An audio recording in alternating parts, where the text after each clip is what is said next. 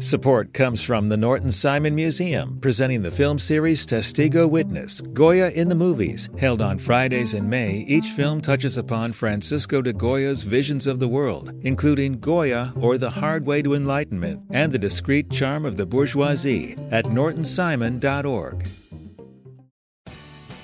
You have the chance to win a spring super sweeps from LAist. Donate $60 for one entry to win a brand new Lexus or $25,000 in cash. Check out all the other prizes too when you donate now at laist.com/sweeps.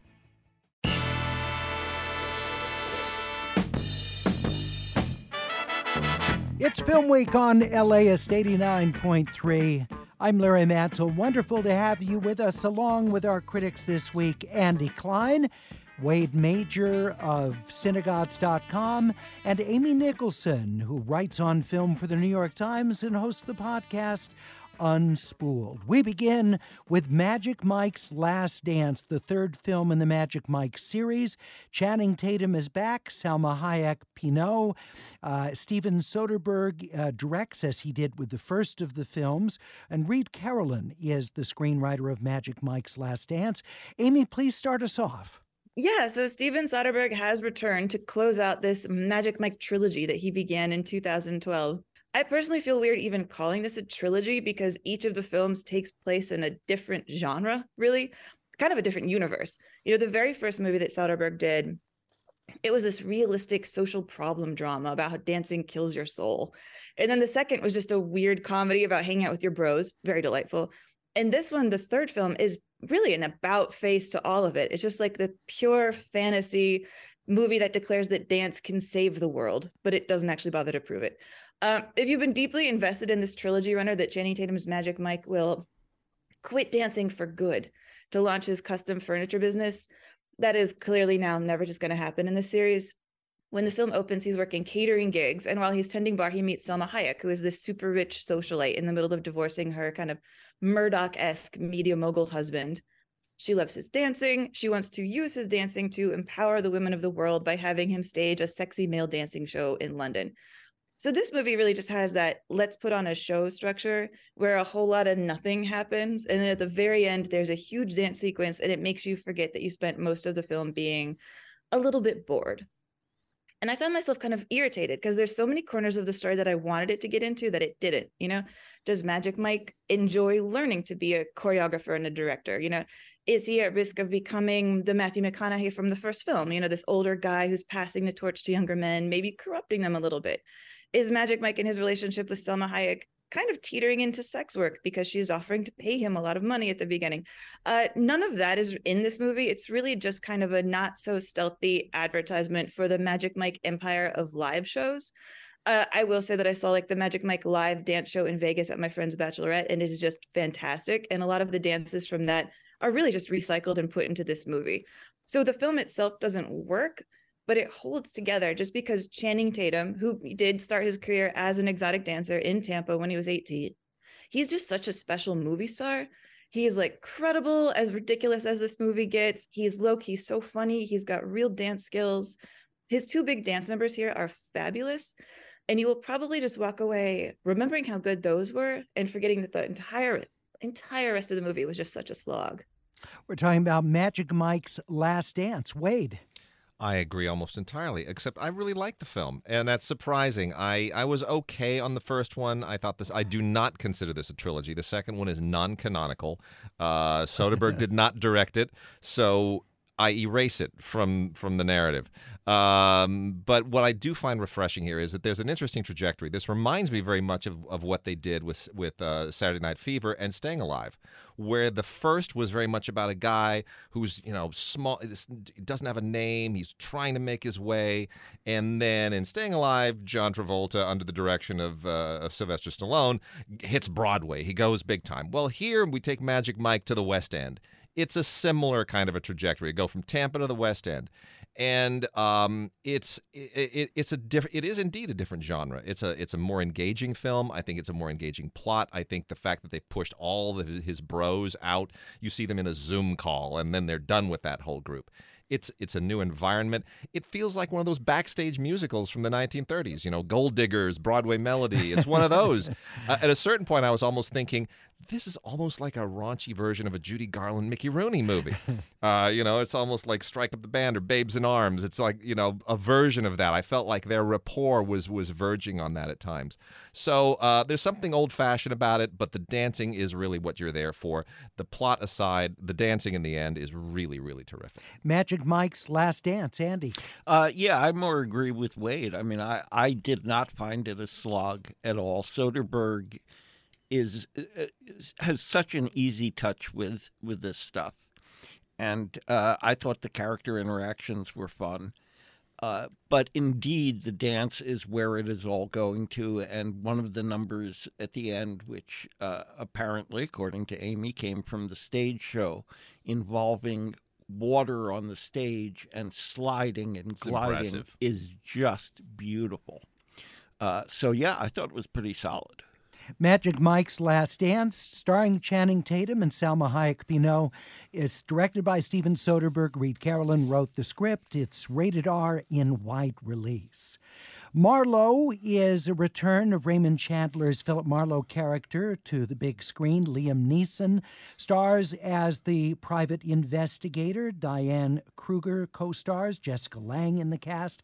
Neil Jordan directs. William Monahan wrote the screenplay. Wade, what did you think of Marlowe?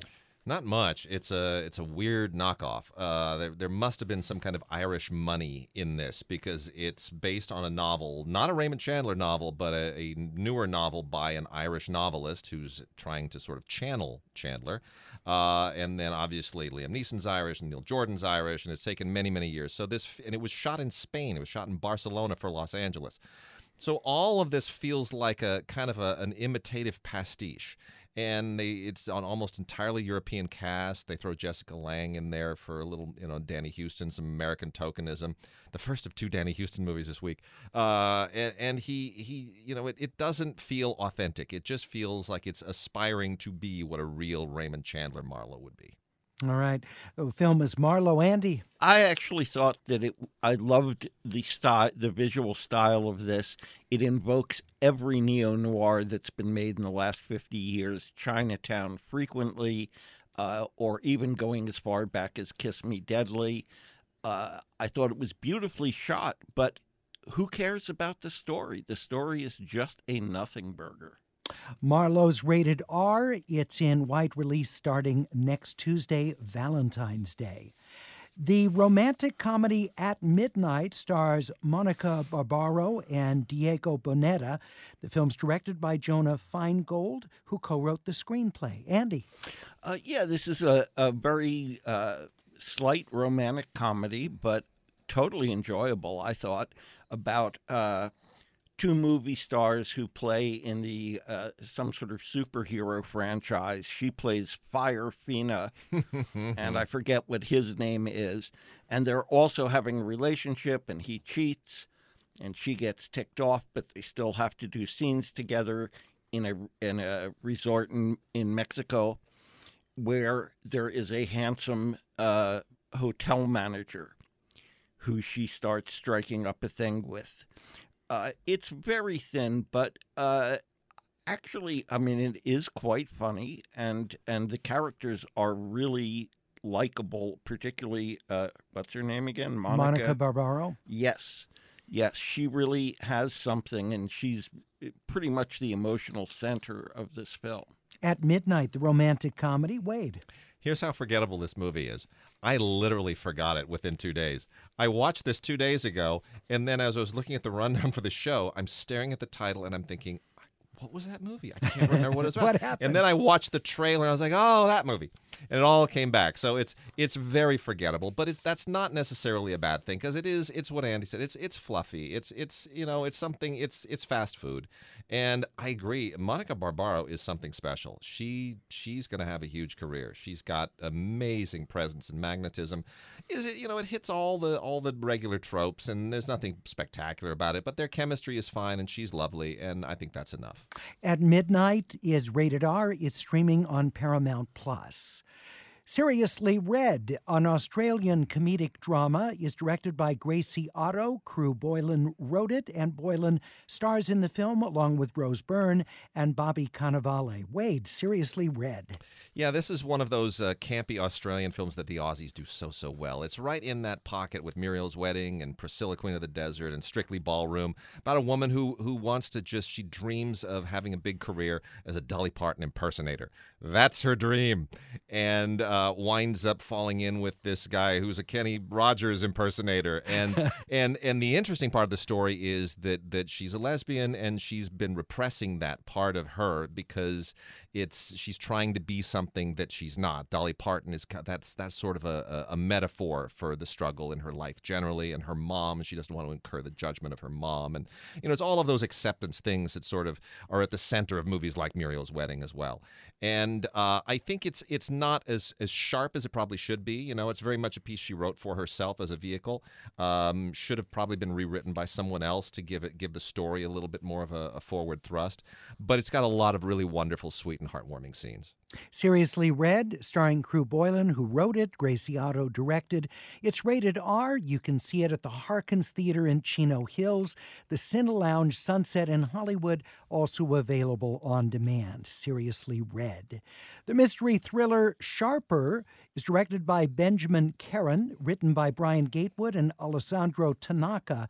It stars Julianne Moore and Sebastian Stan. Andy, what'd you think of Sharper? I thought this was a very well put together little thriller. Uh, uh, the opening image is is uh, a clock, a watch being assembled with with fine little parts, and that's a metaphor more for the film than it is for refer, referring to any plot element in the film. And we were told that a sharper is somebody who lives by their wits. The opening 20 minutes appears to be a light romantic comedy with a sweet bookstore owner falling for this fabulous PhD student. They're a perfect couple, and she cons him out of $350,000 and disappears even though he's a bookstore owner, he has that money because his father is rich. At that point, the film reveals its structure, which is we flash back to where she's being prepped and she's actually just a junkie on parole and she's prepped with this entire personality that is designed to appeal to him for this grift. The film is a succession of revelations like that, some of which you may see coming. I did not see most of them coming. And uh, it's I didn't find any plausibility plot holes in this. Uh, it's very well worked out. It's entertaining. Julianne Moore gets to play sexy. Uh, and carries a lot of the second. She does not show up until halfway through the film, even though she gets top billing because she's really she's a star. Yeah, uh, but uh, it's not the greatest con game film ever made. It owes a lot to The Sting, and there are you know other better examples. But it's very solid. Sharper is the film. Julianne Moore, Sebastian Stan, a film directed by Benjamin Caron. It's rated R. It's at the Regal LA Live Theater in downtown LA. And then it's also uh, next Friday starts streaming on Apple TV Plus. Filmmakers for the Prosecution, a French documentary from Jean Christophe Klotz and Stuart Schulberg. Wade? This is terrific, uh, and it's only an hour long. It, what happened right at the end of World War II was that John Ford decided he needed. John Ford was basically in, uh, put in charge of, of collecting evidence for the Nuremberg trial. So he assigned Stuart and Bud Schulberg, brothers, Hollywood royalty, to to do that task, to go around Germany and gather up all of the evidence which the Nazis, being uh, obsessive about recording all of their crimes, had had very readily available. And it becomes a bit of a race because the Nazis are now destroying massive amounts of film and, and records and so forth because they know what's coming. And so you have this almost thriller structure to this, including tons of never before seen footage, which is really extraordinary. Um, and you find out just how much we wound up not seeing, even though it was presented in at trial, but the world was not given uh, give, was not privy to a lot of this evidence. Um, so really, it's you know from a Hollywood standpoint, from just a cultural history standpoint, really a fascinating narrative. Well, this must have been, I mean, taken years to put together. yeah, this is all, it's all material that has been in the Schulberg family. Sandra Schulberg is is uh, Stuart's daughter, and she did a monograph on this previously by this title. So this is a, a little bit of archaeology as well. All of these archival materials that have been in the Schulberg family assembled here for the first time. Wow. The film again, documentary filmmakers for the prosecution, directed by Jean Christophe Klotz and Stuart Schulberg. It's unrated and it's at the Lumiere Music Hall in Beverly Hills. Coming up, the Netflix romantic comedy Your Place or Mine, starring Reese Witherspoon and Ashton Kutcher, and The Blue Caftan, also coming up, uh, a film from France. It's Film Week coming your way on LAist 89.3. I'll be back with more reviews from our critics in one minute.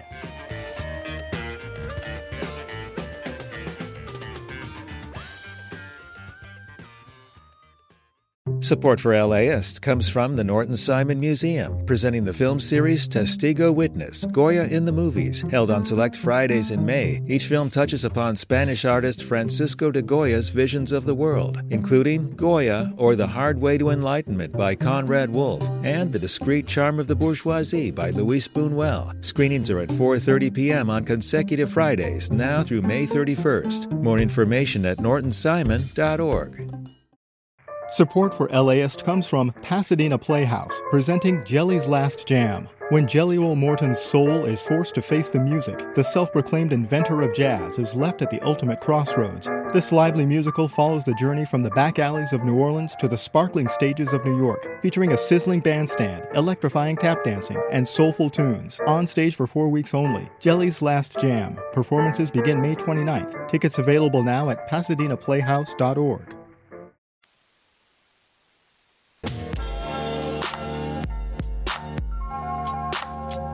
It's Film Week on LAist 89.3. I'm Larry Mantle. Great to have you with us. Reminder if you joined us late and you missed hearing what our critics had to say about the new Magic Mike film, Magic Mike's Last Dance, you can still catch it wherever you get your podcasts or at laist.com, uh, also available on the LAist smartphone app. Uh, next up is Your Place or Mine, a romantic comedy on Netflix starring Reese Witherspoon and Ashton Kutcher. The film is written and directed by Aline Brosh McKenna. Andy.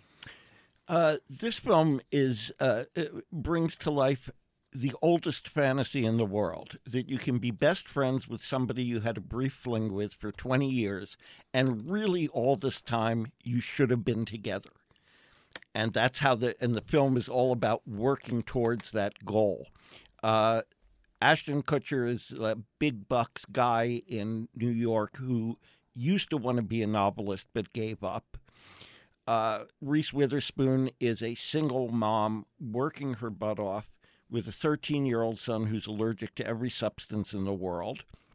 And she's very overprotective. And when she has to go to New York to take a course to better her position.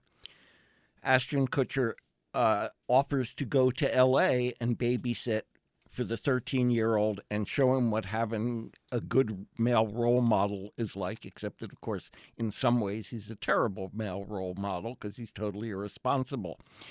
They work through all this. It's moderately amusing. I did not actually like it as much as At Midnight, the other rom com this week, but it's it's slickly put together, uh, but really like we've seen this before. We're talking about your place or mine, Wade. We've seen this many times before, but we've never seen it with Reese Witherspoon and Ashton Kutcher. And I think somebody realized, how did the 90s get away and we never put Ashton Kutcher and Reese Witherspoon together? How did that happen? So here we are, you know, 30 years later, and we're going to remedy that uh, that oversight. And uh, it, it is it is totally familiar and totally predictable. And I thought, there's no way that you're going to get out of this movie and and and expect me to have enjoy this chemistry where they're n- almost never on the screen they have together. Like, I think three scenes. Three together. scenes together. Like they're together in the first scene, they're together at the end, and then in the the whole bulk of the film, the ninety percent of the film in the middle, they're in different cities. And I thought the, these two charismatic stars, you're not going to get away with that. The whole point is to see them together.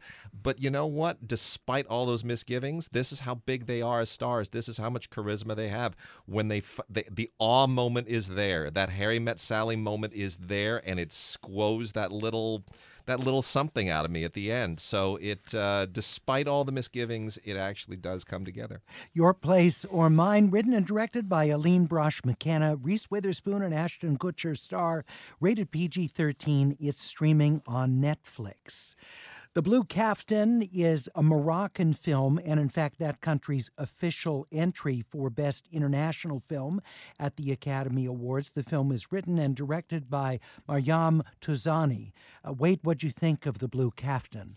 Yeah, our, our second film about repressed uh, homosexuality this week. Uh, this is a, I think, a very brave film. The what uh, Mariam Touzani does here is is she tackles a, a very taboo subject in Moroccan culture, Moroccan society which is closeted homosexuality, and it's about a man. He's a he's a tailor. He's an he's an artist. He doesn't use a sewing machine. He you know he makes the most beautiful caftans and and embroidery and really the small knots and everything. It's it's just real artistry to him. And his wife is is as you find out at a certain point suffering from breast cancer, and it's near the end. But he he's gay and uh, does she know and does she understand that he is falling in love with his apprentice and that he has a secret life at the at the bathhouse? And and all of this is sort of paints a portrait of modern Moroccan culture which does not necessarily emerge beyond Moroccan borders. So I think that's where the film is very brave especially that it's their official submission. I found that to be very surprising knowing what we know of the culture. Um, unfortunately, there's not enough story there to really sustain the whole film. It, it's it's one of these weird middling things where there's more story than a short film, but not enough for a complete feature. This would have been great at about maybe 55, 60 minutes, like you know filmmakers for the prosecution but at its at, at full feature length it really kind of starts to feel like there's there's too much contemplation and too many photos, uh, too many shots of hands and feet, and it kind of wears thin at a certain point. Nonetheless, there's a lot of very admirable filmmaking and some wonderful, wonderful performances, especially Lubna Azabal, who plays the wife, uh, was the star of Incendies, the uh, French Canadian Oscar nominated mm-hmm. film of some years ago by uh, Denis Villeneuve. So um, she's wonderful. Everyone else in the cast is wonderful. Very good filmmaking. It's just a little thin for the length. The Blue Caftan in Arabic with English subtitles. The film is unrated. You can see it at Laemmle's Glendale and Laemmle's Royal Theater in West LA. Full Time, a French uh, dramatic thriller written and directed by Eric Gravel. The film stars Laure Calamy, Anne Suarez, and Genevieve Minich. Andy, what'd you think of Full Time? This is almost the perfect example of a film that I admire but did not enjoy at all. it is this poor woman is is just so harried and the film is at a constant pitch of anxiety with thumping music on the soundtrack as she is trying to take care of her kids do her day job which is a huge long commute in the middle of a transit strike and try and apply for a job that would match her educational qualifications because she's a highly trained market researcher and she's working as a hotel maid. Uh, it just Laure Calamy uh, carries this whole thing on her shoulders. It is all her performance, and but it is just. I have to say, I mean, I, I was drained watching this. What do you think, Wade? 100 percent the same thing. You know, the French are they, they, there's a certain genre that exists only in France, and it is the workplace drama. These are dramas about the struggles of employment. And you know, Time Out by Laurent Cantet in 2001 was another one of these. The struggles of employment. A nation that has chronic uh, unemployment makes these kinds of movies. It is so anxiety inducing, but it's so well made, and her performance is so good but you're you're you're there for the chase for as she runs from train to bus to car to this job to that interview to pick up her kids and fighting with everybody and risking being fired every step of the way because she's always a step behind always a minute late it is it's a it's a hard film to watch, but it's so well done. We're talking about the French movie Full Time, which is unrated. It's at Laemmle's Royal in West LA. The sci fi thriller The Nomad, written and directed by Daniel uh, Diosdado, and the film is unrated. Andy, what did you think of The Nomad? Uh, this is a fairly tense little thriller about a serial killer uh, who goes nuts because he works on a team with mathematicians who prove mathematically that God does not exist, something which is, of course, not within the realm of mathematics. But he's a former seminarian, so he goes berserk. And there's a uh, ambitious young reporter, a woman who decides to cover this story, and by sheer coincidence, she sees him on a subway. She does not know he's the guy, but for some reason she decides to follow him. They talk a lot about in this film about whether coincidences are really coincidences and all that, but frankly, that is the one real weakness in the film. But it turns out she's got ulterior motives for what she wants to use him for besides tracking down the story. Uh, it's it moves quickly. Uh, some of the philosophical meanderings are really kind of silly, I think, uh, but it's it's a tense little thriller. We're talking about The Nomad, written and directed by Daniel Diosdado. Uh, the film is unrated and it's available on demand. Also, this week, Godland, uh, which uh, is a Scandinavian film written and directed by Hlynur Palmason. Uh, the film uh, stars Elliot Crosset Hove. Wait, what'd you think of Godland? It's kind of a theme this week. Movies that are really, really well made and not fun to watch.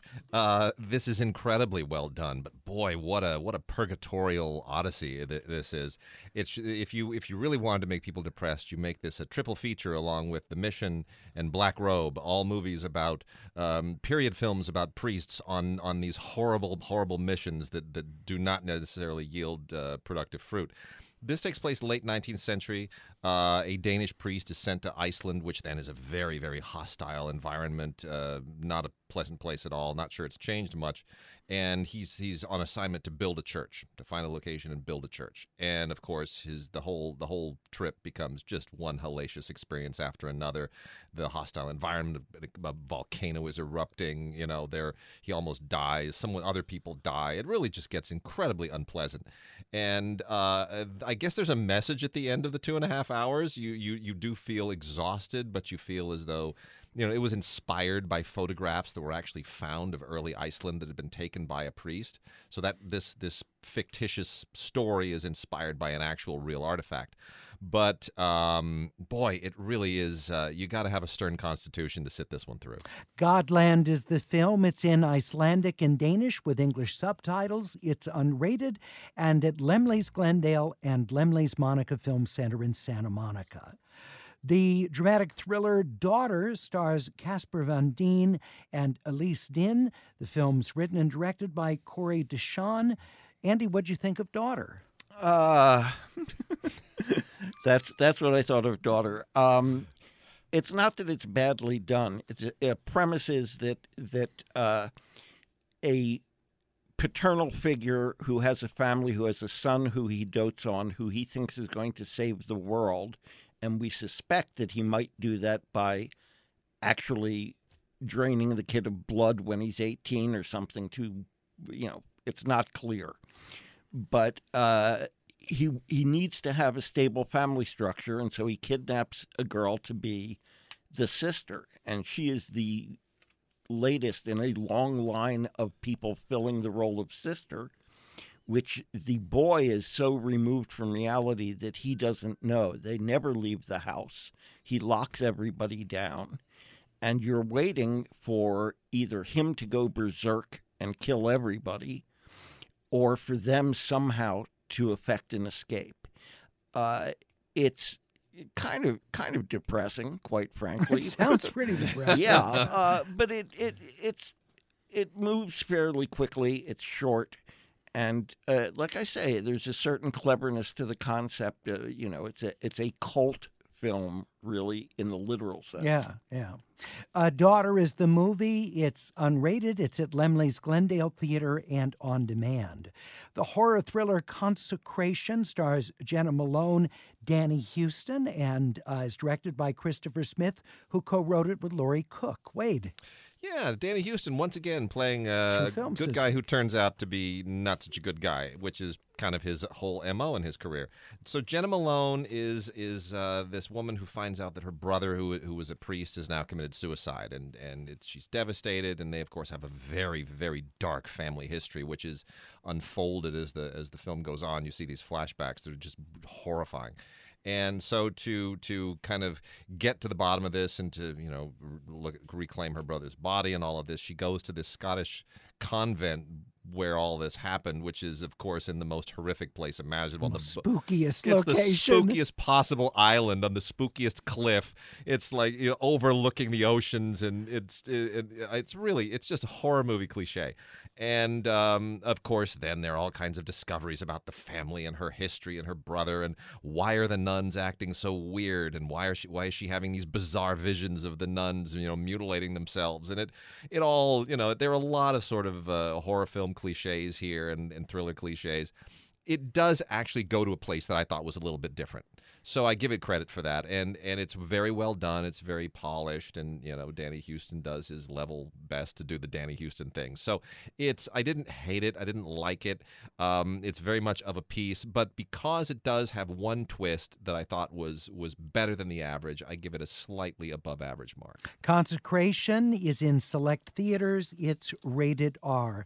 Uh, and wait, can you give us just uh, like twenty seconds on Disquiet the Mystery? Yeah yes, somebody said, uh, let's remake Jacob's Ladder. Uh, we have a we have a, lo- a, hospital location that's abandoned, and we've got a few bucks and uh, some actors who need some money, and we have access to Jonathan Rhys Meyers. So let's make the lowest budget possible Jonathan Rhys Meyers horror film in a location like this. And it's Disquiet. And it is uh, Disquiet. Written and directed by Michael Winnick. It's rated R, available on demand.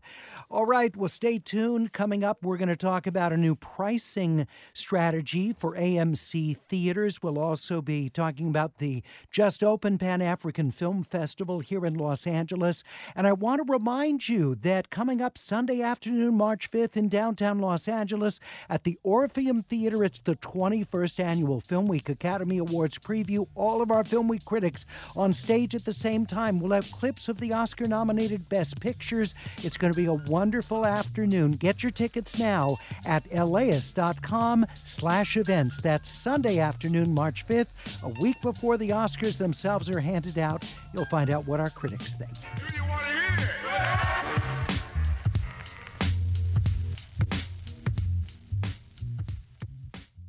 Support for LAist comes from the Norton Simon Museum, presenting the film series Testigo Witness Goya in the Movies, held on select Fridays in May. Each film touches upon Spanish artist Francisco de Goya's visions of the world, including Goya or The Hard Way to Enlightenment by Konrad Wolf and The Discreet Charm of the Bourgeoisie by Luis Buñuel. Screenings are at 4:30 p.m. on consecutive Fridays now through May 31st. More information at nortonsimon.org. Support for LAist comes from Pasadena Playhouse, presenting Jelly's Last Jam. When Jelly Roll Morton's soul is forced to face the music, the self proclaimed inventor of jazz is left at the ultimate crossroads. This lively musical follows the journey from the back alleys of New Orleans to the sparkling stages of New York, featuring a sizzling bandstand, electrifying tap dancing, and soulful tunes. On stage for four weeks only. Jelly's Last Jam. Performances begin May 29th. Tickets available now at PasadenaPlayhouse.org.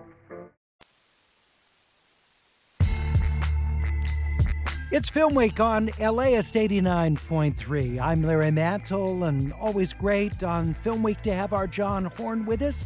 You not only hear him with the terrific interviews on Film Week regularly, but he's the host of the LAist Studios podcast, Retake. John's with us today to talk about AMC Theater's brand new pricing program for their seats. John, thanks so much. What's AMC planning to do? Well, let me step back and give you a couple real life examples. So, the LA Kings are playing at home on Saturday, and it's Dustin Brown jersey retirement night. So, it's a harder ticket to get. If you go on StubHub, you can sit in row nine center ice for $360. That's one ticket. Not cheap. No. If you want to grab a nosebleed seat, it's $130. So, yes, better seats cost more money. I'll give you another example. Let's say, Larry, you feel compelled to go visit uh, our friends at American Public Media in Minneapolis tomorrow. You can fly from LAX to Minneapolis. First class is $939. Comfort Plus, a little more leg room on Delta, is $639. Regular coach is $549. That kind of pricing has been around a very long time. But in the movie theater business, the only real discount that people have are used to are matinees. And if you go see a movie in IMAX and 3D, it might cost more. So what AMC is saying is different. It's saying that a seat really close to the screen, which might give you vertigo and a neck sprain, if not both, uh, shouldn't cost as much as seats in the middle of the auditorium, uh, a few rows back. So the program is that you can save two dollars uh, if you ch- choose to sit up front, but you're going to have to pay as much as $2 more if you want one of the better seats, kind of in the middle of the auditorium. auditorium. I like to be in the aisle. So now it's starting to look a little bit like the sports or the airline model that I shared with you. And we anticipate that for particular films, uh, that's going to be a wider spread in prices if it's a high demand movie? Not yet. And that gets to something that's really interesting. So, AMC, first of all, is rolling out the plan in a couple dozen theaters in New York, Chicago, and Kansas City. And if uh, ticket buyers don't burn the theaters down, they'll spread it out uh, nationally by the end of the year. So, this is the bigger issue. AMC, like a lot of theaters, is suffering because post pandemic audiences aren't coming back. In fact, box office from 2019 to 2022 was down about 35%. So fewer people are going to the multiplex. And AMC, like a lot of theater chains, has a huge amount of debt. They have $5.3 billion in debt. So, yes, they're raising prices overall. The question that you're addressing is should you pay more for a better movie. So I'm going to give you another example. Yeah. If you want to buy a Big Mac in California, it costs about $5. I just looked this up. It's cheaper in South Dakota if you want to drive that far. If you want the so called Big Mac at the French bistro Petit Trois in the Valley, it's a double cheeseburger, bordelaise, special sauce, gar- garlic, and parsley frites, otherwise known as fries. It's thirty-seven dollars. Oh my gosh, for a well, burger! it's a high-end restaurant. Yeah, yeah, Larry. right. You gotta maybe Sure, it's a have a good burger, glass but- of wine. Whoa. But at the box office, there's never been that kind of differentiation differentiation based on quality. So the prices for a truly terrible movie are generally the same as they are for a really good one. So it costs the same to see Lamborghini, the man behind the legend. Maybe your critics reviewed it, maybe they didn't. 7% on Rotten Tomatoes. or Bob Odenkirk's Life Upside Down, a whopping 6% on Rotten Tomatoes. They pay you to go see it? Uh, exactly. Same price as Top Gun Maverick, 96% on Rotten Tomatoes. So theater chains have tried to boost prices. AMC did it with the Batman a year ago. It hasn't yet caught on. I, I'm just wondering how, and I guess that's why they're doing it in test markets, how the audience is, is going to respond to this. Now, I'm someone, everybody has their place they like to sit. If I walk into an empty theater, I like sitting on an aisle in the back. I like being a little farther from the screen. So I want I guess I might pay a premium for being on the aisle, but pay less because I like being in the back. I Right. don't know. So, so there are some seats that won't change uh, in terms of pricing. The the seats right up front are going to cost less. The seats right in the middle. I like to be on the aisle generally because I don't want to make this that well known, but I'll say it, especially at film fest- festivals. I want to be able to get out if Yeah. the movie's not any good. Yeah. Um, and I like to have a little leg room. So yeah, I I don't know. I mean, I think it's a really interesting question. AMC, like other theater chains, has to make more money. Fewer people are going to the theaters. I don't know. I mean, if fewer people are going to the theaters, the last thing you would want to do is say it's going to cost you more. But you know, Paramount just did a discounted for 80 for Brady, uh, where they did early screenings for and a big older audience turnout. So they made a discount for older audience at certain days uh, to come see the movie. So I don't know. I, I think the theatrical business model is deeply flawed, and I think the pandemic exposed how antiquated it is. John, I've been thinking a lot about the way movies used to be exhibited, you know, many, many years ago, uh, before our time, where you would have in a typical, you know, mid-sized city, you might have two movie palaces, for example, and they would show the really big releases and sometimes weeks at a time, the same film. And they were large capacity relative to the population of the town. And so they would get the economy of scale, and the building itself would be part of the draw. This is even pre TV. And then, of course, you get the flip, which is the megaplex with, you know, 15 or more screens and, and, uh, and a lot of mediocrity. And I wonder if we might be heading back more to the sort of movie palace model. So the theater itself becomes a luxury item and an attraction. And a big movie like Avatar or Top Gun Maverick can stay for weeks. But the sort of more disposable films, those are things people see at home. No, I think that's a very good point. And certainly LA along Broadway and Hill has Yeah, that's what I'm many of those of. great palaces. Uh, I'd go. I'd go see it. I mean, they might have to put in some new seats. They're not super comfortable. The problem with that era that you're talking about is all those shoebox theaters. If you're seeing some kind of quiet foreign language movie and there was some you know Transformers movie in the next screen, you could hear every single explosion Bam, bam. coming through the walls. It was like almost impossible. So I don't know. I mean, fewer movies are getting released theatrically. As I said, fewer people are showing up.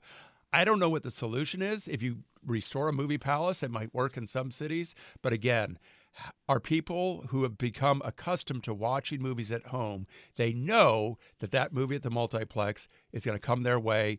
There's certain movies, you know, Top Gun, Avatar. There are a lot of movies that you have to see in a theater because they're The better. Marvel films, yeah. Yes, and there are certain movies that you want to see with an audience, but the audience generally is not going back. So where is IMAX in this and other large screen formats? Because it seems to me that their approach was kind of, well, this is the thing that's going to get people out of the house, and it's perfect for the kinds of highly visual movies that we're talking about. So how is IMAX and the others like that doing? Well, IMAX doesn't have to play the tiny Bulgarian documentary.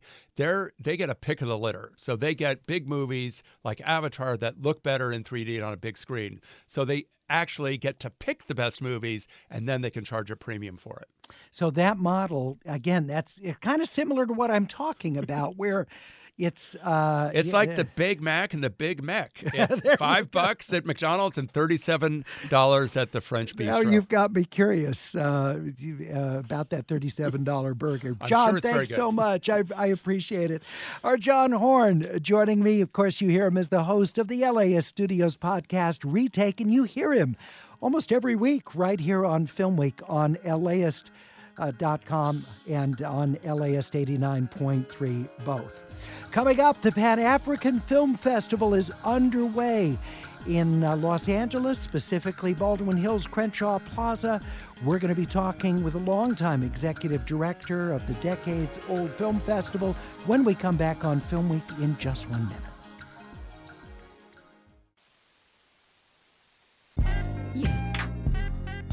It's Film Week on KPCC. I'm Larry Mantle with the executive director of Los Angeles' own Pan African Film Festival. Ayuko Babu has been executive director of the PAFF since it was established in 1992. And the festival is back at the Cinemark Baldwin Hills and XD theaters. It's accompanying Art Fest at the Baldwin Hills Crenshaw Plaza. Uh, so good to have you back with us, Ayuko, to talk about this year's festival. For those who haven't attend, uh, attended uh, over the years, what's the principal purpose of the festival? The principal purpose of the festival is two things. One, as you know, uh, distributors try to gauge whether or not there's an interest in the film, whether or not they can make money on a film by putting a film into uh, a film festival and get a kind of reading of the audience that goes to that film festival to see if there's an interest. And uh, one of the things we have had, a lot of filmmakers, a lot of uh, actors, African American actors, have uh, complained over the years. There's not, there was no, uh, very few black audiences at those film festivals. So, you, if you showed a black film and you wanted to know what the black audience was thinking about, you didn't have a way to gauge that. Yeah. One of the things was to create a film festival where there was primarily a Pan African audience, meaning uh, black folks from all over the world, that you could get a sense of if, what interest had in that film. The other purpose of the festival is this: as a result of the slave trade and colonization, African people were spread all over the planet uh, for 400 years. So, on one hand, we have a spiritual, emotional, and sometimes a practical connection, but a lot of times we don't know each other and don't understand each other's stories. And we don't really understand that our story is really collective. And what I mean by that is that a little bit of our story is in Papua New Guinea, a little bit of our stories in, in uh, the Aborigines in Australia, a little bit of our stories in Harlem, a little bit of our stories in, in Lagos, Nigeria. So we have all these different pieces of the story, a little bit of our story in Haiti and the world. And sometimes we sort of see these things as separate, but in fact, they all spring out of colonization and slavery. So we have a common, under, common connection. And what that really means is that in order to really understand ourselves, we got to know the story, not just in New York, not mm-hmm. just in, but also what's going on in Papua New Guinea, and then we get a better understanding. Also, we learn from each other and we grow from each other, and increases and enhances the culture. We're talking with Ayuko Babu, who's executive director of the Pan African Film Festival. It's on through February 20th. Some 200,000 plus Angelinos and others who travel to Los Angeles to see the films that are part of the exhibition uh, make it a big event in the film community, the largest African American film festival in the country. Um, Ayuko, what are some of the films that really came to public attention first at your festival? Example that is uh, Love and Basketball. Uh, Gina Prince Bythewood, who now is has just uh, done a wonderful film called Woman King. We were instrumental in uh, helping Tsotsi from South Africa get an Academy Award Best Foreign Film uh, we helped showcase that film, opened it and uh, at the DJ and and got spotlight on it. Um, we also participated in helping uh, Think Like a Man get out there a little further, and also um, Kevin Hart, his first film debuted at our festival 32 and ticking, and we helped lay the foundation for him to become who he is. So wow. they, a lot of folks have been through here and you know, got their the experiences and exposure that way. Uh, Ayuko, I, I wanted to ask you about uh, the studios themselves and major production companies. Are they paying attention to the films that you show at the festival? Do you feel that it, it's having a significant impact on films that are aimed at uh, African Americans or or films that feature in front of and behind the camera prominent African American creators? Good question, and I'm smiling. It's it's a mixed bag, um, half and half. Example of that is uh, this year, our opening night film is is a wonderful film uh, from around the world, and um, it's put out by uh, Searchlight film called Chevalier.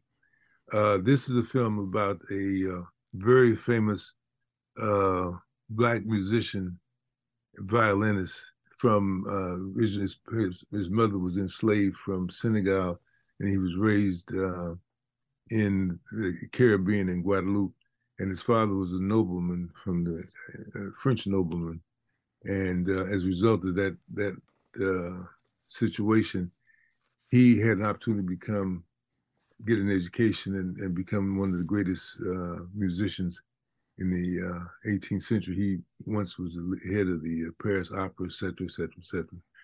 And um, tremendous film that really that really reflects a deep, deep, deep historical issues that Black folks have gone through for many, many, many years, and what he went through as as a uh, a person. He was a contemporary of uh, uh, the man who wrote the, the Three uh, Three Musketeers. Tremendous film, Chevalier. Spotlight has given us the opportunity to showcase it because this is a major film. It's going to raise a lot of wonderful, incredible questions about music. Uh, he was famous. Uh, they used to call him the um, the Black Mozart. And so, and so this is an example of cooperation with a with a studio. Exactly.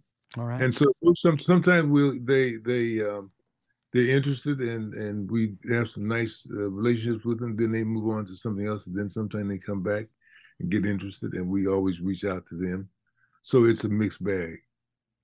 For uh, all the listings, ticket information, and passes to the Pan African Film Festival at the Cinemark Baldwin Hills uh, through February 20th, you can visit the film festival's website, paff.org.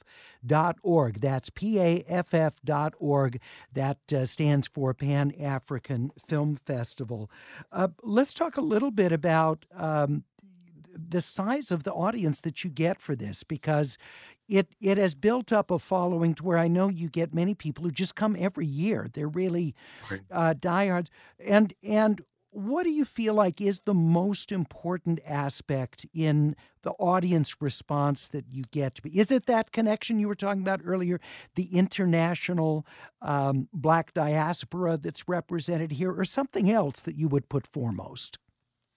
That the connection and have an understanding and get a, get an opportunity to be exposed to uh, these various aspects, the various voices of the Black world, is something that people really, really are interested in and is really driven to experience. Every day in the newspapers, you see something about Somalia, you see something about uh, uh, South Africa, you see something about what's going on in Trinidad, or you see something internationally uh, in the east uh, between Ukraine and uh, Russia. Well, people have a sense that these films brings you a little closer to the understandings of these experiences and what's going on, and get make more connections. That's that's a that's a value. Um, uh, Yuko, just real quickly before we close, uh, can you give us just like 20, 30 seconds about the art festival, which runs concurrently with the film festival? The art festival does the same thing. We bring over 100 major painters, artists, clothes designers, jewelers from the whole world, from the Caribbean, all over the world. And they're here at the same time as the art, at the same time as the films are. So you get a chance to experience films and art. And also the art, the art festival has a component that you can actually buy the fine art, you can buy the sculptures. It's uh it's a free you can go in free. You don't have to pay uh, a, a cost for that. So we get about 75,000 people to come see the art show and about 50,000 people come see the films. Thank you so much, Ayuko Babu, Executive Director of the Pan African Film Festival. He's been the man at the head since it established more than 30 years ago. Thank you so much, Ayuko. We appreciate it. And again, all the information, the screening times, info for the Cinemark Baldwin Hills location of the Pan African Film Festival can be found at PAFF LAist.org. Thank you so much for joining us for Film Week on LAist 89.3. Have a great weekend.